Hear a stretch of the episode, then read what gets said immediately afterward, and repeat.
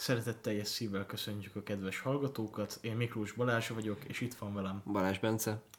A mai témánk a fake news gyárak és a meme kultúra kapcsolatai összefonódása, mondhatjuk ezt így is. És van egy jó pár dolog, amiről kéne beszéljünk ezzel kapcsolatban.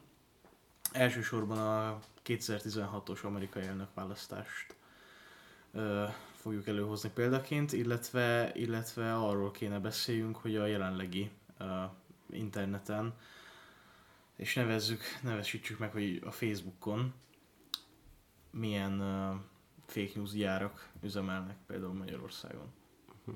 Azt hiszem a múltkori adásban is már erre kitértünk, nem? Hogy a, a 2016-os elnökválasztás kapcsán, hogyha hogy pont, pont ez a, a fake news gyárral kapcsolatban, a Facebookos hirdetések, meg a stb. Ja, ja. És hogy ugye az, az ott a konklúzió, hogy ha, ha Amerikában a demokrácia fellegő árában meg lehet ezt csinálni, akkor mindenhol meg lehet ezt csinálni. Igen. És uh, most azt látjuk, hogy ezt a 2016-os modellt, ami Amerikában volt, azt uh, gyakorlatilag egyre több ország uh, át fogja venni, és át is veszi, és, uh, és a 2020-as elnökválasztással kapcsolatban meg ugyanaz történik gyakorlatilag, mint ami, ami történt 2016-ban. Nincs egy normálisnak mondható vita, mondjuk most normális vitá, vitát, azt úgy értem, hogy 2016 előtti amerikai Ja, ja. viták, hanem itt uh, megy a fake news gyár, fake news gyár, stb. Tehát itt már ez egy jó, jó kibúvó. És, és ami érdekes, hogy ugye ezt az egész fogalmat azt hiszem, hogy Do- Donald Trump volt az, aki ezt meghonosított, vagy nem meghonosított, hanem kitalálta. E, Na, ezt nem tudtam. Hát ő volt az első, aki fake newsozott, nem? Ja, hát ö, És aztán onnan széles körülön biztos, hogy ő volt, aki ezt Ja, így terjesztette. Nem, nem tudom, hogy ő volt el. Szerint- Szerintem ő volt az első. Aztán onnan vette át ugye Orbán később. Jó, hát meg kb. mindenki. Meg kb. mindenki, igen. igen. Kellőképpen populista hozzá. Ja, gyakorlatilag hát ez leginkább populista oldalon működik. Ja, Ja, az elmondható. Na, igazából ugye említetted, hogy ezt már múltkor hát megkapirgáltuk a felszínt, de most igazából amiről kéne beszélnünk, az a metodikája ennek a, ennek a fake news gyártásnak, illetve, illetve ez, ez hogyan is történt, és hogyan történik ez ma. Hát most konkrétan a fake news gyártás, vagy pedig az, hogy mindenkire azt mondjuk, hogy fake news gyár, mert talán Előbb a fake news gyártásról beszéljünk, aztán utána a kommunikációs eszközökről is beszélhetünk, csak Mhm. hogy, hogy térjünk rá a Facebookra. Tehát miért, miért pont Facebookon működik ez, és miért pont ott a leghatékonyabb? uh-huh. Uh, igazából, hogy megválaszoljam a kérdést, csak ö, ö, azt kell tudni, és azt kell látni a Facebook hirdetés ö, kezelőjében, hogy ö, targetálni ezeket a hirdetéseket elképesztően precízen lehet. Tehát ki tudod jelölni, hogy milyen korcsoportnak szeretnéd, hogy feldobja a te hirdetésedet. Ki tudod jelölni, hogy hol élőknek, vagy hol tartózkodóknak szeretnéd, hogy feldobja a te hirdetésedet a Facebook. Illetve, illetve be tudod állítani, hogy mi legyen a, a hirdetésnek a célja. Hogy kattintásokat szerez vele, hogy reakciókat szerez vele, hogy ha mondjuk eseményt osztasz meg, hogy esemény vissz- visszaigazolást szerez vele. Tehát egészen ilyen szinten, szinten tud a Facebook algoritmusa szűrni. És és nyilván ez elősegíti a, a hatékonyságot, hogy, hogy ezek a hirdetések minél inkább hatékonyabbak legyenek. Uh-huh.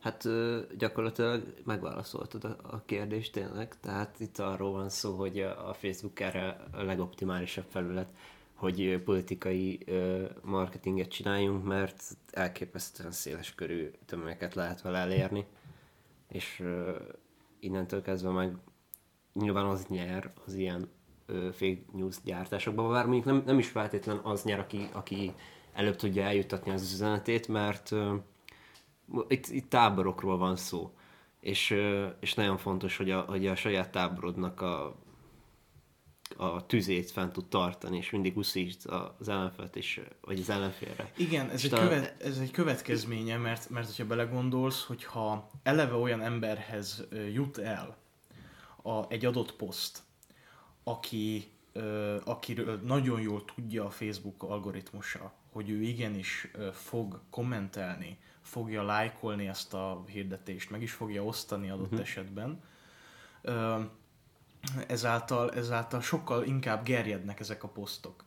Tehát, tehát azáltal, hogy ennyire precíz a targetálás, és hogy, és hogy ennyire jól tudod szegmentálni, ki tudod jelölni, hogy melyik posztot kihez jusson el, milyen tömegekhez jusson el, így hiába egy adott esetben egy szubkultúrát célzol meg egy adott poszttal, az is lehet eszméletlen népszerű, nyilván az adott szubkultúrán belül. Hát igen, meg uh, erre nem tudom, hogy ez mennyire volt igaz, vagy nem igaz, hogy uh, állítólag olyan dolgok történtek, hogy a fideszesek gyakorlatilag lehetett regisztrálni egy, egy oldalon keresztül, gyakorlatilag kommentelő katonának, és mindig kapták az e-mailt, akik erre regisztráltak, hogy mit kell írni, hova, és kb. mit várnak el tőlük, és ha jól tudom, ez, ez teljesen ingyen működött, tehát erre csak tényleg regisztrálni kellett, és aztán pedig egy-egy posztot ezt le tudtak rohanni több több ez, ezer kommentel akár. Figyelj, erre egy nagyon-nagyon életszerű példát tudok hozni Kalocsáról. Voltak olyan, olyan személyek, akik a tavalyi októberi önkormányzati választások előtt plakátragazgatók voltak, szavazatszámlálók voltak, nyilván Fideszes oldalról, és a kampányidőszakban megjelentek a, a Facebook komment szekciókban, és gyakorlatilag hát a kényük, kedvük szerint alakították a kontextusokat, tehát hogyha most egy, egy, egy fideszes médium komment szekciójába bejött valami ellenzéki komment, azt jobb esetben egy ilyen komment troll, egy fizetett troll leoltotta, rosszabb esetben pedig maga a médium bannolta ezeket az ellenzéki kommentelőket. Tehát ilyen, ilyen működött önkormányzati szinten már tavaly Magyarországon. Én nem gondolom amúgy, most egy kicsit belekötök, hogy itt fizetett trollokról van szó. Én, én azt elismerem, hogy le, lehet, vagy valószínű, hogy, hogy központosítva van ez az egész egész dolog, hogy ki hogy mit kommenteljen, és ez egy terelve van egy mederbe, de szerintem ezt meggyőződésből csinálják azok, akik csinálják. Figyelj, igen, ezt kihagytam a sztoriból. Ezek az emberek, akik, akik kommenteltek, nem az összes, de mondjuk 10 emberből mondjuk 6, különböző önkormányzati bizottságokban külsős bizottsági tagságot kapott. Jó, hát ez már innentől kezdve nem véletlen. nyilván, nyilván nem véletlen, tehát ezért mondom, hogy voltak, akik, akiket kifizettek, idézőjelbe, tehát nem, nem tudom mennyit fizethet a, a bizottsági tagság, de elenyésző összeg, uh-huh. tehát ilyen 10-20 ezres nagyság havonta. És, és ezért, ezért a úgymond fizetségért vállalták. Hát vagy a rangért magáért. Most ez lehet többet jelent, de jó, mindegy, nem, nem, nem is ez a lényeg az egészben. Igen, hát szóval, szóval valahogy, valahogy így működnek a, a, a trollok oldaláról a, a fake news gyárak. Most kicsit fogjuk meg a, a médiumok oldaláról. Amerikai példa, vagy hát mondhatnám azt, hogy orosz példa, mert igazából orosz példa, hogy Szentpéterváron az orosz kormány kialakított egy, egy szervezetet, Internet Research Agency névem, IRA, és ott gyakorlatilag fizetésért emberek mentek be dolgozni nap mint nap, ez az amerikai elnökválasztás kampányában, kampányidőszakában történt mindez. Bementek oda dolgozni az emberek, és megmondták nekik, hogy te most egy ilyen hírportált fogsz vezetni. Megkapta a hírportált, az, az a hírportál be volt jegyezve először egy Facebook oldalként mondjuk Texasban, vagy Pennsylvániában, és elkezdtek írogatni ilyen kamucikkeket, kamu álhíreket kezdtek el gyártani, és nyilván, mivel eleve targetálva volt a, a, a maga a Facebook oldal, így elképesztő népszerűségre tett szert, mondjuk, hogy, hogy a, a texasi republikánusok körében. És uh, ahogy ez így gerjedt egyre-egyre, tehát ez most csak egy példa, de számtalan ilyen volt minden, kb. minden államban Amerikában, ahogy az így gerjedt egyre-egyre, létrehoztak később uh, effektíve uh, weboldalakat, ahol aztán már ilyen hírportál-szerűen osztatták meg a fake newsokat. Hát igen, ez a, az orosz példa az, az speciális talán, mert már ilyen nagyságban még senki nem csinálta meg ilyen, ilyen feltűnően talán azt, a, ezt az egész fake news dolgot, de hát ebből is látszik, hogy hatalmas kockázatok vannak az ilyenekben, és nem is nagyon lehet ellene se vagy se védekezni. Főleg, hogyha egy ennyire összetett szervezet csinálja, amit csinál, és nagyon jól csinálja, és egyébként Putyinnak, a Putyin pontosan tudja azt, hogy az emberei, tehát az orosz felsővezetés biztos benne, hogy évekkel ezelőtt tudta azt, hogy milyen fontos az internet. Nem véletlen ezért, hogy külön Facebook van Oroszországban, hogy bármikor le lehet csatlakoztatni az internetre az oroszokat. Tehát nagyon sok minden van Oroszországban, ami, ami, ami már mutatja azt, hogy ők hogyan is gondolkoznak erről a kérdésről, és, és hát befolyásolni tudják ezzel bármelyik országot. Megint csak ott tartunk, ha Amerikát tudják, akkor, akkor bármelyik országot tudják. És innentől kezdve meg a, csak a Facebooknak a felelőssége, meg a különböző ö, nagyvállalatoknak a felelőssége az, hogy itt most ö, szűrést csináljon ezzel kapcsolatban. Igen, a Facebook felelősségéről egy kicsit később beszéljünk. Most, amire térjünk rá, hogy ez a másik témánk ma, ez a mém kultúra. Hogy ö, ugyanígy először beszéljük meg magát a mémelést, a mém kultúrát, hogy mi, miben rejlik ennek a, ennek a szépsége, vagy csúfsága, illetve utána beszéljük meg, hogy, hogy ez a mém kultúr, ezt a mém kultúrát hogyan használja fel a, a fake news. Mm, hát igazából a, magának a mémeknek az, azoknak az a fő lényege, hogy kifigurázzon valamit. Most ezt politikailag hasznosítani nem egy ö, nagy dolog, ez bárki tudja. Be kell, ki kell ö, nevettetni, vagy nem, nem is tudom mi a jó szó rá, szóval el kell kom- igen, ki kell, ki, ez a jó szó, tehát ki kell gúnyolni az ö, ellenséget, vagy ellenfelet, és onnantól kezdve meg lehet ezeket osztani, ezeket a különböző képeket, különböző mémeket, és nagyon jól lehet használni, mivel ezek viccesek, azok akarnak legalábbis lenni, innentől kezdve meg ugye az emberek látják, rögnek rajta, megmutatják a havernak, akárkinek, továbbosztják, azok is továbbosztják, tehát elképesztő gyorsaságot tudnak terjedni az ilyen mémek, és, és ha valami jó pofa, az, azt hiszem erről is beszéltünk múltkor, például most itt mémként a Ferit, mint magát a, az appot, a, appot, tehát a botot, Chatbot, botot, ja. igen, nem app volt, hanem egy chatbot, tehát az is hihetetlen gyorsaságot terjedt, tehát kb. nincs olyan tizenéves, aki nem csetált volna Ferivel, mert, mert az jó pofa, meg vicces.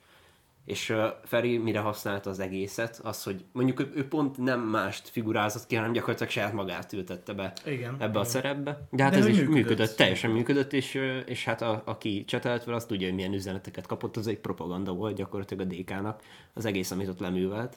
És elképesztően sikeres volt. Nagyon sikeres volt. Hát nem is tudom, hogy ö, ö, politikai kommunikáció, ami csak az interneten zajlott, az volt ennyire sikeres Magyarországon, de, de szerintem nem volt. Egyáltalán. Hát, ami csak Facebookon, az biztosan nem. Hát, ami csak interneten így, így ki is terjesztem, mert azért itt a kormánynak a, a legtöbb, legtöbb dolga az, az, az tévéken keresztül áramlik. Ja, ja. Jó, el, el tudom ezt így fogadni, igen. Uh, amiről, amire én még kicsit visszatérnék, ez a mémeknek a, az alapjai, hogy, hogy miben rejlenek a, a mémek. Uh, én azt gondolom, hogy a mémeknek van egy nagyon-nagyon fontos lélektana, ami nek már évszázados hagyományai vannak. Csíkszent Mihály, Mihály magyar származású pszichológusnak van egy flow elmélete, ez a flow hatás, és én azt gondolom, hogy a mémeknek is van egy ilyen flowja, hogyha be, belekerülsz, és itt most, ha, ha csak egy mém csoportokra gondolunk, ha csak belekerülsz egy ilyen mém csoportba Facebookon, és itt meg kell jegyezzük, hogy most már Magyarországon is vannak nagyon-nagyon sok, nagyon-nagyon magas létszámú mémcsoportok a Facebookon, akkor olyan, tehát a posztokat görgetve olyan flowba kerülsz, nyilván magának a Facebooknak is van egy flowja, de hogy, hogy a, a tematikája az így, meg a, meg a lélektan az így annyira összeköti az egyik posztot a másikkal, hogy nagyon nehéz kiszakadni, kiszakadni belőle, és hogyha egyszer beszippant ez a, ez a mém kultúra, akkor onnan, hát nem azt mondom, hogy lehetetlen kiszállni, de nagyon nehéz, mert, mert valahogy így mindig szeretnéd szeretnél lépést tartani a trendekkel, mindig szeretnéd tudni, hogy éppen most mi az aktuális top mém, hogy mi mit jelent, mert nyilván a mémeknek van egy ilyen, egy ilyen rejtett üzenete, egy, egy ilyen uh, egy ilyen rejtett szócsöve, amit hogyha nem vagy benne a flowban, nem vagy benne a mémelésben, akkor nem érted meg, hogy miről szólnak kettő kérdés, ez így fel, felvetült bennem, ami közben ezt mondtad. Az egyik az, hogy akkor a, a, mémek azok addiktívak, ezek igen, szerint? Igen, igen, azt gondolom, azt gondolom. A másik meg az, hogy ahogy mondtad, hogy van, van ezeknek egy, egy üzenetük legtöbbször, legtöbbször, tehát nem is, nem is mondanám, hogy legtöbbször, általában nem, nem is tudom, mi erre jó szó, nem általában. Van olyan része a, mém, a mémnek, magának a mém kultúrának, ami közélettel foglalkozik nem lehet, hogy ez mondjuk az ilyen tére, térű mémek azok azért, azért ennyire sikeresek, mert a fiatalok azok keresik a, azt a lehetőséget, ahol tudnak beleszólni a közéletbe. Igen, mondjuk nem is beleszólásnak nevezném, hanem ilyen, ilyen kifigurázásnak, ilyen kiélésnek. Hát igen, vagy az ilyen, vagy az ilyen um, kis elfolytott um, a hajlamok kiélése, mert azért a mém kultúrában nagyon szélesek a keretek, tehát ott majd, hogy nem mindent szabad, sőt, minél durvább, annál jobb, tehát van egy ilyen íratlan szabály szerintem a mémeknél. Viszont maga, maga, magáról a mémek lélektanáról ö, nem tudom, hogy, ö, és ez itt most nem a reklám helye, de mondjuk Soder klubot néz, néztél-e, vagy nézel-e tévében mondjuk? Már nem. Már nem ö, régebben akkor gondolom igen, néztél. Voltál-e, voltál-e élőben előadáson? Nem, soha. Ö, Illetve voltam egyetlen egy aranyos előadáson. Na, ö, élőben, ha élőben vagy egy stand-up esten, ott ö, szinte minden poénon röhögsz. Egyik poén éri a másikat, Nyilván egyik poén zavarba több, mint a másik, nagyon, nagyon gyors poén folyam az egész, és te az egyik nevetésből esel bele a másik nevetésbe. Viszont, hogyha te a tévé előtt ülsz, mondjuk egyedül otthon, és nézel egy, egy stand-upot, akkor körülbelül minden tizedik poénon nevetsz. Jó, hát ez pszichológia, tehát nyilvánvalóan az, hogyha a csoport nevet, akkor te is nevetsz, mert ö, így működik az ember. Hát ha valaki ásít, akkor te is ásítani fogsz, tehát érted? Jó, csak nyilván... Még hogyha nem is vicces. Igen, is. igen, csak most ezt így a mém kultúrára levetítve, ö, ugyanezt gondolom, hogyha mi, mondjuk én csinálok egy mémet, ö, elküldöm 15 ismerősömnek, abból a 15-ből három válaszolja azt, hogy hát ez vicces volt közepesen. Viszont, hogyha én be, berakok egy ilyen mémet egy, egy, mondjuk egy Facebook mém csoportba, vagy egy, és akkor itt majd átköthetünk, egy fake news oldalra, akkor a mémek elkezdenek gerjedni. Mert van ez a csorda szellem az emberekben, egyik kattintás vonza a másikat, ahogy látod, hogy ez a poszt népszerű mondjuk egy adott mémen, mondjuk egy magyar mém csoportban van mondjuk ezer like, az már egy nagyon népszerű mémnek mondható, te is be fogod lájkolni.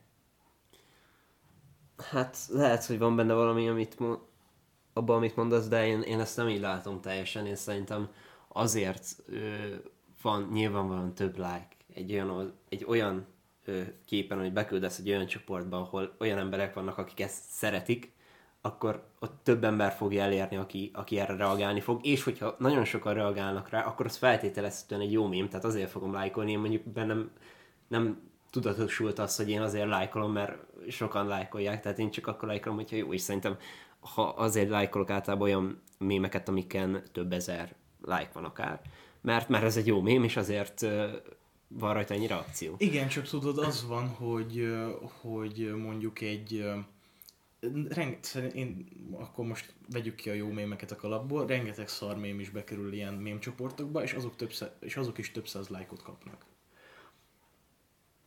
Normik bekerülnek, nem tudom. Ne, nem, én ez, is ez csak, szar. Ez csak, a lélek, ez csak a lélektana, igazából ezen nincs mit megfejteni, csak, a, csak itt uh, nyilván azt kell látni, hogy, uh, hogy ez, a, ez a nagyon modern fogalom, ez a FOMO, nem tudom, hallottad, ez a Fear of Missing Out, uh-huh. tehát a, a kimaradástól való félelem. Ez, ez a social médiában rendkívül jól érvényesül, tehát, tehát hogyha te lemaradsz egy hírről, akkor egyből kimaradsz. Akkor már nem tudod, mi van. És a mém kultúrára ez szervesen igaz, mert hetente jönnek az új mém formulák, hogy most ez a sablona vicces, és ez a menő, és hogyha te pont azon a héten nem voltál aktív, vagy nem követted az eseményeket, egyszerűen nem, nem fogod tudni megérteni, hogy a, a, abban az adott időszakban azok a mémek miről szólnak. Hát lehet, hogy van benne valami megint csak. Nem teljesen így látom. Ö, szerintem a, az, hogy ha valaki benne van egy ilyen flóba, és akkor el tudom fogadni, hogy fél attól, hogy kimarad. De ha nincs, akkor ez, ez megint ártalan szerintem. Tehát ahhoz be kell először kerülni a flóba. Igen, igen, de de a mémeknek van egy ilyen flow Igen, igen, igen. Hát, hogyha valaki... Igen, hát ez megint az a kérdés, hogy miért kezd valaki mémelni. Beszéljünk egy kicsit a mémek történetéről, mert uh, sokan azt gondolják, hogy ez egy ilyen új, vagy hát posztmodern fogalom, vagy műfaj, de ennek évszázados hagyományai vannak, és hogy csak magyar példákat hozzunk. Nem tudom, hogy szerintem már biztos hallottál ilyen karikatúra lapokról, hogy Bors, Szem Jankó és Ludas Matyi. Persze. Na most ezek, ugye a Bors, Szem Jankó és a Ludas Matyi is a, a 48-as mm, forradalom és szabadságharc után indultak be, aztán a monarchiának voltak ezek a, ezek a karikatúra lapjai, aztán a kommunizmust és a Kádár rendszert már csak a Ludas Matyi élte túl. és, és hogyha most csak a, hogy nyilván átélhetőbb a, a Kádár rendszer példája, vagy a kommunizmus példája, mert nem volt olyan régen, ha csak azt vesszük alapul, az 50-es években a Ludas Matyi, a kezdetben a Rákosi, majd, majd ugye később a, a Nagy Imre, majd a Kádári féle rendszernek az egyik uh, legkiemeltebb propaganda szócsöve volt. Ma mondjuk ezt nem tudtam. Ez az, ez az 50-es, és ez 50-es évek Magyarországáról beszélünk, a mély kommunizmus időszakáról gyakorlatilag Magyarországon, és utána a 60-as évektől kezdve puhult fel a Ludas Matyi, és azt hiszem 91-2-ig működött, és addigra már teljes mértékben egy karikatúra lappá vált, egy, egy ilyen, egy ilyen vicclappá, gyakorlatilag, azt hiszem heti lap volt, és, és hogy, hogy igenis látni kell azt, hogy gyakorlatilag ugyanazt az eszközt nagyon-nagyon eltérően más célokra használták fel. Uh, igen, amúgy most így mondod, ez teljesen logikus, mert uh, most én is hozok egy példát, az első világháború idején nagyon fénykorát érte a karikatúra, és az is uh, 99%-ban pro- propaganda volt, leginkább háborús. Igen. És uh, az, hogy ez mint karikatúra van átültetve mémekbe, és ugyanazt csinálja vele a hatalom, mint amit annól csinált vele, tehát propagál, az, az mondjuk egy, egy nagyon jó párhuzam szerintem. És, és biztos, hogy van benne valami, sőt, ez, ezt egyre jobban látni fogjuk és tapasztalni fogjuk. De ez, ez, ja, ez egy jó meglehető. Arról kéne még beszéljünk, hogy uh, mi a különbség szerinted a konteók és a fake newsok között? Az, hogy az egyik mögött tudatos politikai cél van. Szerintem. Igen, ö, azt gondolod, hogy a fake news mögött van tudatos Igen. politika. Én most már azt gondolom, és ö, ed- eddig én is amúgy ezt gondoltam, egy, egyet értenék veled, viszont most a, a koronavírus ö, kapcsán merült fel az bennem. És most itt nyilván nem szeretnék konteós elméleteket elindítani, mert lehet ez is egy konteó, amit én most mondok. De hogy szerintem a, a konteók és a fake newsok nem különböztek el, nem váltak szét a koronavírus járvány idején. Miért gondolod így? Egyszerűen azért, mert a konteók között volt az, hogy a koronavírust Bill Gates terjesztette el Kínában, Wuhanban, ugye, volt egy ilyen konteó, és erre a konteóra ö, a fake news gyárak lecsaptak, és voltak ilyen cikkek, meg posztok, nyilván komolytalan hírportálokról, meg híroldalakról, idézőjelben, akik ezt témaként dolgozták fel.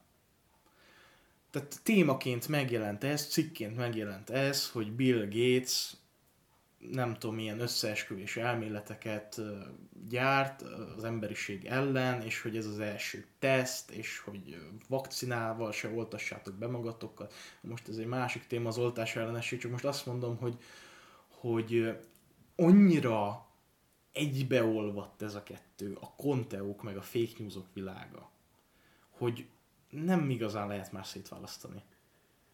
Most gondolkoztam, hogy milyen kontok voltak mostanában így a 2010-es években, nem nagyon jut eszembe semmi egyébként. Hát lapos föld, mondjuk, ez De, a leg... de hát mondjuk ezt hogy kötöd össze fake news-zal? Tehát, Ezt nem, ezt nem. Olyan- Csak most a koronavírus idején, tehát mondom, hogy egyébként nem lehet nagyon összekötni, de most a koronavírus idején, és most csak ez egy példa volt, de számtalan ilyen Én- van, hogy, hogy annyira egybeolvadt ez a kettő, nyilván megvan, hogy tyúk vagy a tojás volt előbb, hogy most a konta volt előbb, vagy a fake news volt előbb. Nyilván ez ebbe, ebbe is bele lehet menni, hogy melyik használja fel a melyiket, de azt látni kell, hogy a konteókat azért gyártják emberek, mert adott esetben a saját valóságukat nem tudják megmagyarázni, vagy nem képesek elfogadni mások magyarázatát, és a, annak a valóság darabnak a helyére beillesztik ezt a, az álvalóságot, vagy ilyen, egy, egy ilyen saját Hát kreálmányt. jó, de hát ezek szerint már az is alapvető különbség a fake news és a konteók között, hogy a konteó az egy ilyen, a, egy ilyen mondhatjuk úgy, hogy alulról szerveződő valami, de érted, miről gondolok? Értem, Még a értem. fake news az meg egy hatalom rátolja így az emberekre, hogy akkor egyétek. És akkor majd lesz belőle valami. De, de most megint csak a ö, ilyen példát mondjuk most a koronavírus kapcsán ed, ezelőtt nem nagyon tudtál mondani, ami mondjuk kettő akárhogy is összeért szerintem. Amúgy nagyon jó dolgot mondtál, és igazából itt e- ez is, e- igazából ez a veszély, és ezt, ezt kéne körbejárni, hogy maga a hatalom fog ezen túl gyártani konteókat. Hát most, ja, akkor az már nem fake news. Na, na, ez az, na ez az, hogy akkor gyakorlatilag most a hatalom akkor fake newsokat fog gyártani, vagy konteókat. Mert hogyha azt mondjuk, hogy, hogy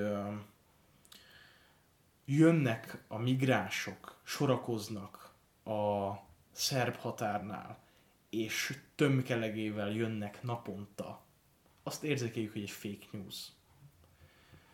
De hogyha azt mondjuk, hogy a koronavírust a migránsok terjesztik Európában szét, az már egyértelműen egy konteó. Hát ennyi erővel akkor az is konteó. Most a Bill Gates-es példánál marad, vagy Soros György hozza be a migránsokat, nem? Hiszen az ugyanaz, a, a- mint hogy Bill Gates terjeszti a koronavírust. Ez nagyon hasonló szerintem a kettő. Megfogtál. Na ez az, hogy, már, hogy gyakorlatilag már most ott vagyunk, hogy nem tudjuk szétválasztani, hogy mi a különbség a fake news és a konteók között ma, mondjuk adott esetben Magyarországon, mert gyakorlatilag annyira egybeolvad, és annyira összefonódik ez a kettő, ez a párhuzamos valóság hazudása, vagy a, a jelen meghamisítása, hogy gyakorlatilag, ha innen nézem, lehet fake news, ha innen nézem, lehet content. Persze. De hát igazából ezeknek mind a... Vagyis hát az a lényeg, hogyha a hatalom használja föl, tök mindegy, hogy melyiket, akkor azt arra fogja felhasználni, hogy felépítsen egy olyan világot, ami igazából nem, nem létezik gyakorlatilag, ahol, ahol most mondok egy példát, Magyarországon maradva, ahol Soros György a világ legbefolyásosabb milliárdos a tömegével akarja behozni a házunkba a migránsokat, vagy mit tudom én, ahol Orbán Viktornak Orbán Viktor szavára az egész Európai Parlament lehajol és megtérdel, hogy mester taníts.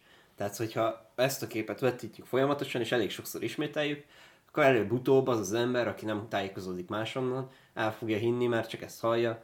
Innentől kezdve meg, hogyha sikerül belevésni az emberek fejébe, hogy ez van, akkor onnantól kezdve nagyon sok mindent csinálhatsz, nem fogod meggyőzni arról, hogy amúgy ez nem az igazság, hiszen ő neki van egy felépített képe a világról, ami e- esetleg össze is, van, össze is vannak kötve egymásra ezek a, ezek a dolgok, amiket így folyamatosan adagolnak az embereknek, és akkor megépítenek magukba egy olyan világképet, ami, ami hát torz. Egész egyszerűen. Két dolgot is említettél, mind a kettőről kéne beszéljünk. Az egyik az az, hogy, hogy a, a, a nyílt fake news gyárak hogyan vésik bele ezeket a gondolatokat emberek agyába. Nem az, hogy hogyan, hanem hogy, hogy hogyan megy ez nyíltan, hogyan működik. Illetve a másik dolog, amit, amit említettél, párhuzamos valóságban való totális élés. Tehát amikor valakinek sikerül teljesen annyira átformálni az agyát, hogy gyakorlatilag csont nélkül benyeli azt a másik valóságot, és utána azt tényként közli mindenkivel. Én már beszélgettem ilyen emberekkel, nem kell messzire mennünk egyébként, beszélgettem már ilyen emberekkel, sőt vitatkoztam és politikai vitákat folytattam ilyen emberekkel, és gyakorlatilag azt vettem észre, hogy mielőtt még bármilyen érvem elhangzott volna, mielőtt még bármilyen, bármilyen részletekbe belementünk volna gyakorlatilag fel kellett vázolnom a szituációt, hogy mi a tény. És azt vettem észre, hogy elkezdem mondani, hogy mi a tény, és már a ténybe beleköt, hogy az már nem úgy van. Hogy az már, hogy az, hogy az nem igazság. És hangsúlyozom, abban még nem volt benne a véleményem, száraz, puszta, adatokon alapuló tényeket mondtam el, és ezeket nem volt képes nem azt mondom, hogy elfogadni, csak befogadni se arra a nanoszekundum erejére, hogy egyáltalán elkezdjen azon gondolkozni, hogy akkor most itt vita lesz, és itt érvelni kell valami ellen és valami mellett, vagy teljesen mindegy, hogy, hogy, hogy mi, a, mi a metódus, csak hogy, csak hogy már magán a tényen is elkezdtünk vitatkozni. És a tényeken való vitatkozás meg veszekedés, szerintem. Most ez uh, megint az a kérdés, hogyha valaki nem kérdőjelezi meg magába mindig azt, hogy, hogy éppen mi a valóság és mi nem az, és nem folytat le vitákat magába azzal kapcsolatban, hogy, hogy, hogy mit higgyen, és van egy megrözzött világkép, amit semmi ára nem képes változtatni, akkor az, az vagy egész egyszerűen ostoba, vagy pedig úgy rossz indulatú, mint mondjuk Orbán Viktor, aki nem azért épít fel magában egy ilyen világképet, amilyet kiépít, mert hogy ő hülye lenne, és, és nem tudná, hogy amúgy itt most mi történik, hanem egész egyszerűen ő a saját hatalmának a fenntartása. érdekében csinálja ezt az egészet, és ez is nagyon mélyre le lehetne, nagyon mélyen le lehet innen ásni, hogy, hogy ez miért van, hogy miért van az, hogy Magyarországon az emberek, Magyarországon is az emberek nem kérdőjelezik meg a valóságot, és miért van egy ilyen világképük, de ez valószínűleg pszichológia. És ezt, ezt, ezt nem azt mondom, hogy nem lehet tanítani, hogy, hogy ilyen legyen, mert biztos, hogy lehet, de, de ennek pszichológiai háttere van, hogy ez miért van. Ö, igen, hogy, hogy hogy miért alakul ki, az biztos, hogy pszichológia, de hogy közvetlen, hogy ez, mi, ez mindnek a hatása, az egyértelműen a fake news gyárak hatása. És most akkor beszéljünk tulajdonképpen erről, hogy Magyarországon szerinted melyik a legnagyobb fake news gyár, akár ellenzéki, akár kormánypárti oldalon, mert azt még nem hangsúlyoztuk ki, hogy a fake newsokat mindkét oldal előszeretettel használja, csak nyilván egyoldalú média van Magyarországon többnyire, szóval itt most beszélünk a kormánypárti fake news gyárakról. Hát kormánypárti fake news gyáraknak sokkal nagyobb az elérésük szerintem. Őróluk érdemes beszélni. És azért... Igen, az... ne, szabad ne feled, ne haragudj. Nagyon-nagyon sokszor mondják, meg Orbán Viktornak is ez egy ilyen bevett retorikája, hogy amint szóba jön a média, ő szereti hangsúlyozni, hogy itt ellenzéki média túlsúly van Magyarországon. Hát ez egy fake news. Ö, Orbán Viktor szájában. Igen, viszont azt mondom, hogy még azt el tudom tőle fogadni, hogy lehet, hogy sokkal több ellenzéki per független hírportál van Magyarországon, amíg van mondjuk 4-5 nagy tévécsatorna, meg van 3-4 nagy hírportál Magyarországon kormánypárti oldalról. Tehát én azt el tudom fogadni számszerűsítve, hogy, hogy, hogy most miből van több, miből van kevesebb, persze ebbe is belemehetnénk, hogy ez így van-e vagy nem. Most csak azt mondom, hogy ha tegyük fel, hogy ez így van, és hogy ezzel kivételesen nem hazudott, a kulcs, és ez a kulcsa az, az az, hogy igen, hogy mekkora az elérés. Akkor most, most el fogok szomorítani, mert Orbán Viktor direkt kiemelte, hogy tudja, hogy több fideszes médiaportál van, de az ellenzéknek nagyobb az elérése. Így fogalmazott. Ezt így, így ezt, ezt, így, ezt így kimondta. Nem tudom, én csak arra emlékszem, hogy mondta, Nem, hogy, ezt, ezt, hogy ezt, az ellenzéki széllökés így hátra lökné a haját a terembe, ahol sajtótájékoztatót tartott. Nem, ezt így kimondta, hogy, hogy konkrétan szerintem nagyobb az elérése. Nem tudom, hogy milyen adatok meg ilyenek, de hát most azért, hogyha reálisan nézzük, a Fidesznek 80%-a lefedi a, a Fideszes média, a mai média igen, piacot kb. Igen, igen. Mit, mit tudnál innen kiemelni? Origo, legnagyobb. Most nem az, hogy az a legvéresebb szájú, hanem az a legnagyobb elérésű, azt hiszem. Uh-huh. De ami, ami tényleg nagyon durva, az, amit én, én se tudok beleolvasni se, az a pesti srácok. Szerintem annál durva volt, én még nem láttam. Igen, de mondjuk a pesti srácoknak azért más a közönsége, mint az origónak szerintem. Hát ez nem mentség. Jó, nem mentség, csak azt mondom, hogy elérés szempontjából lehet, hogy annak azért lényegesen kevesebb. Nem tudom, tényleg nem fogalmam is mennyien olvasnak pesti srácokat. Tehát, azt tudom, hogy az origót sokan olvassák. A, igen, igen. Uh, itt tévécsatornákra gondoltam egyébként, ja. szerintem, ja, ja. ami elsőprő erejű, az az, az az M1, tehát úgy maga a közmédia. Uh-huh. Nyilván gyakorlatilag az egész tévéfolyam a közmédia, vagy a, a köz kezében, vagy hát nem a köz kezében, hanem Orbán Viktor kezében van, csak hogy, csak hogy a közmédiára ez hatványozottan igaz, meg ott legalább fel is lehet vállalni, tudod így nyíltan, hogy ez... Amúgy az egy általános folyamat a világban, hogy a közmédia az általában a kormánypártot propagálja, de hát ilyen szintekig még senki nem ment el szerintem. Tehát, hogy ez, ez tényleg ez a göbbelszi propaganda, amit Figyelj, ott történik. Gyakor, gyakorlatilag van egy RTL klub, ami kereskedelmi, a kézben van, tehát az, hmm. az, az nem kormányközeli, és van egy ATV, ami a hit gyülekezetnek a kezében van, ami meg hát persze felvetődik a kérdés, hogy az most mennyire kormányközeli, meg mennyire nem. Hát és, és itt gyakorlatilag bezárult a kapu. Tehát itt, itt most már ott tartunk, hogy, hogy a TV2 csoport kezében van azt hiszem a, a Spieler TV, tehát már sporttelevíziók is, sportcsatornák is, Gyakorlatilag Igen. már minden.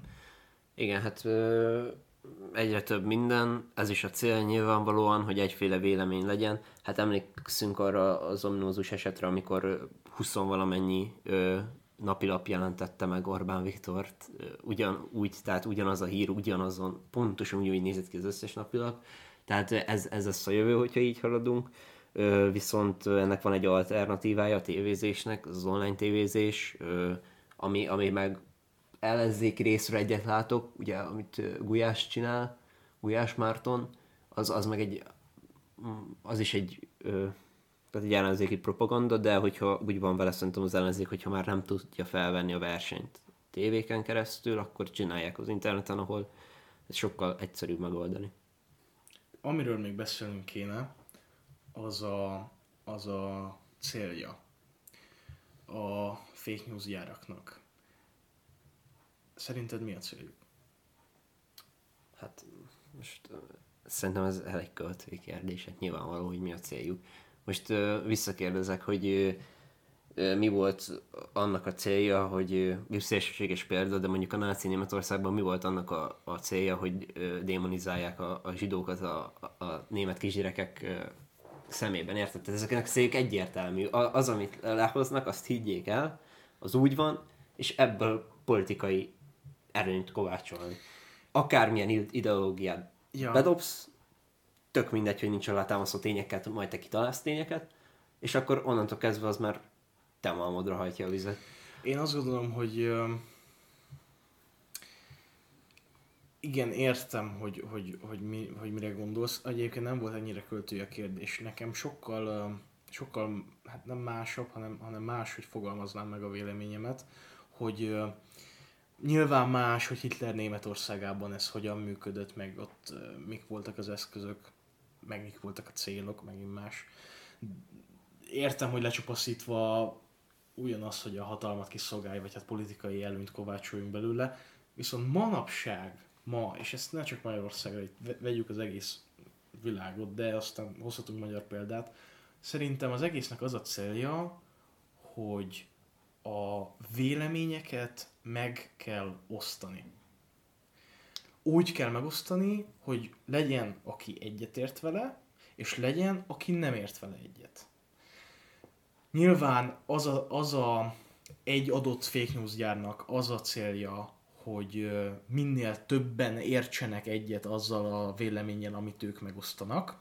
Csak ennek hatására keletkezik egy ellenvélemény, aminek hatására keletkezik egy, ellenvé, egy ellen fake news gyár, ahova ezek az ellenvéleményeket be lehet csatornázni, és gyakorlatilag két véleménybuborékot képeznek, adott témák mentén, ez az adott téma lehet politikai, lehet virológiai, gyakorlatilag akármilyen közéleti témát be lehet ide emelni, és ugyanazt a témát, ugyanazt a dolgot, ugyanazt a tényt két véleménybuborék eltérően fogja fel és eltérően kezeli, eltérően értékeli, és gyakorlatilag ez a két tábor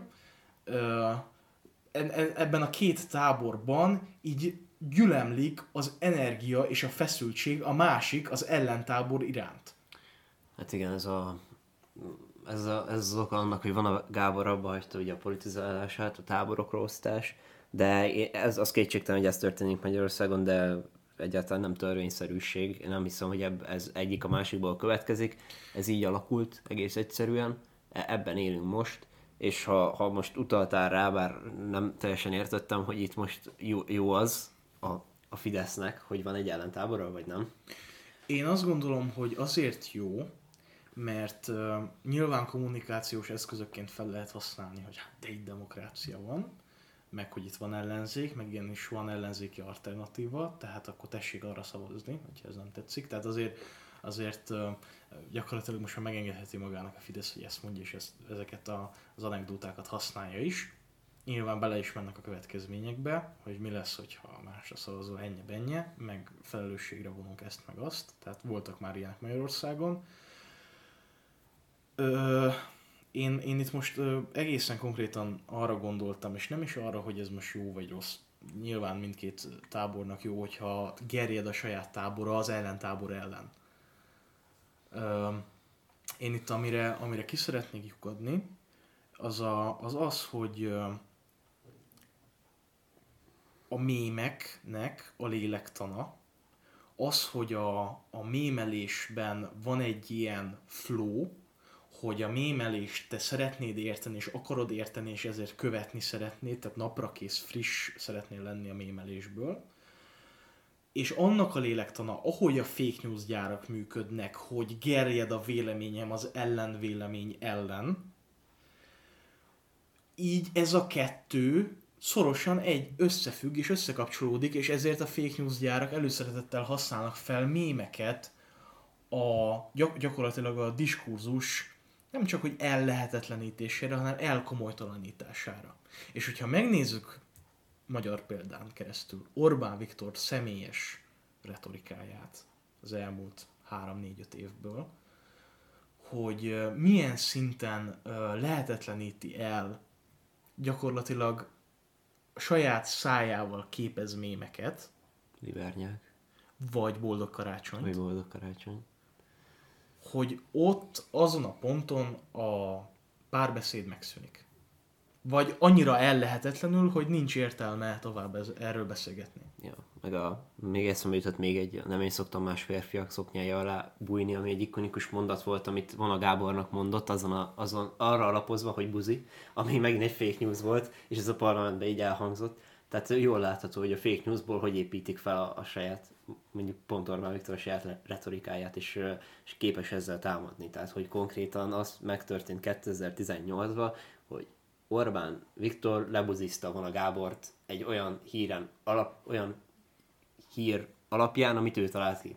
És ez így, és ez, ez egy mém lett a, a fideszesek körében. Köszönjük a figyelmet. Köszönjük.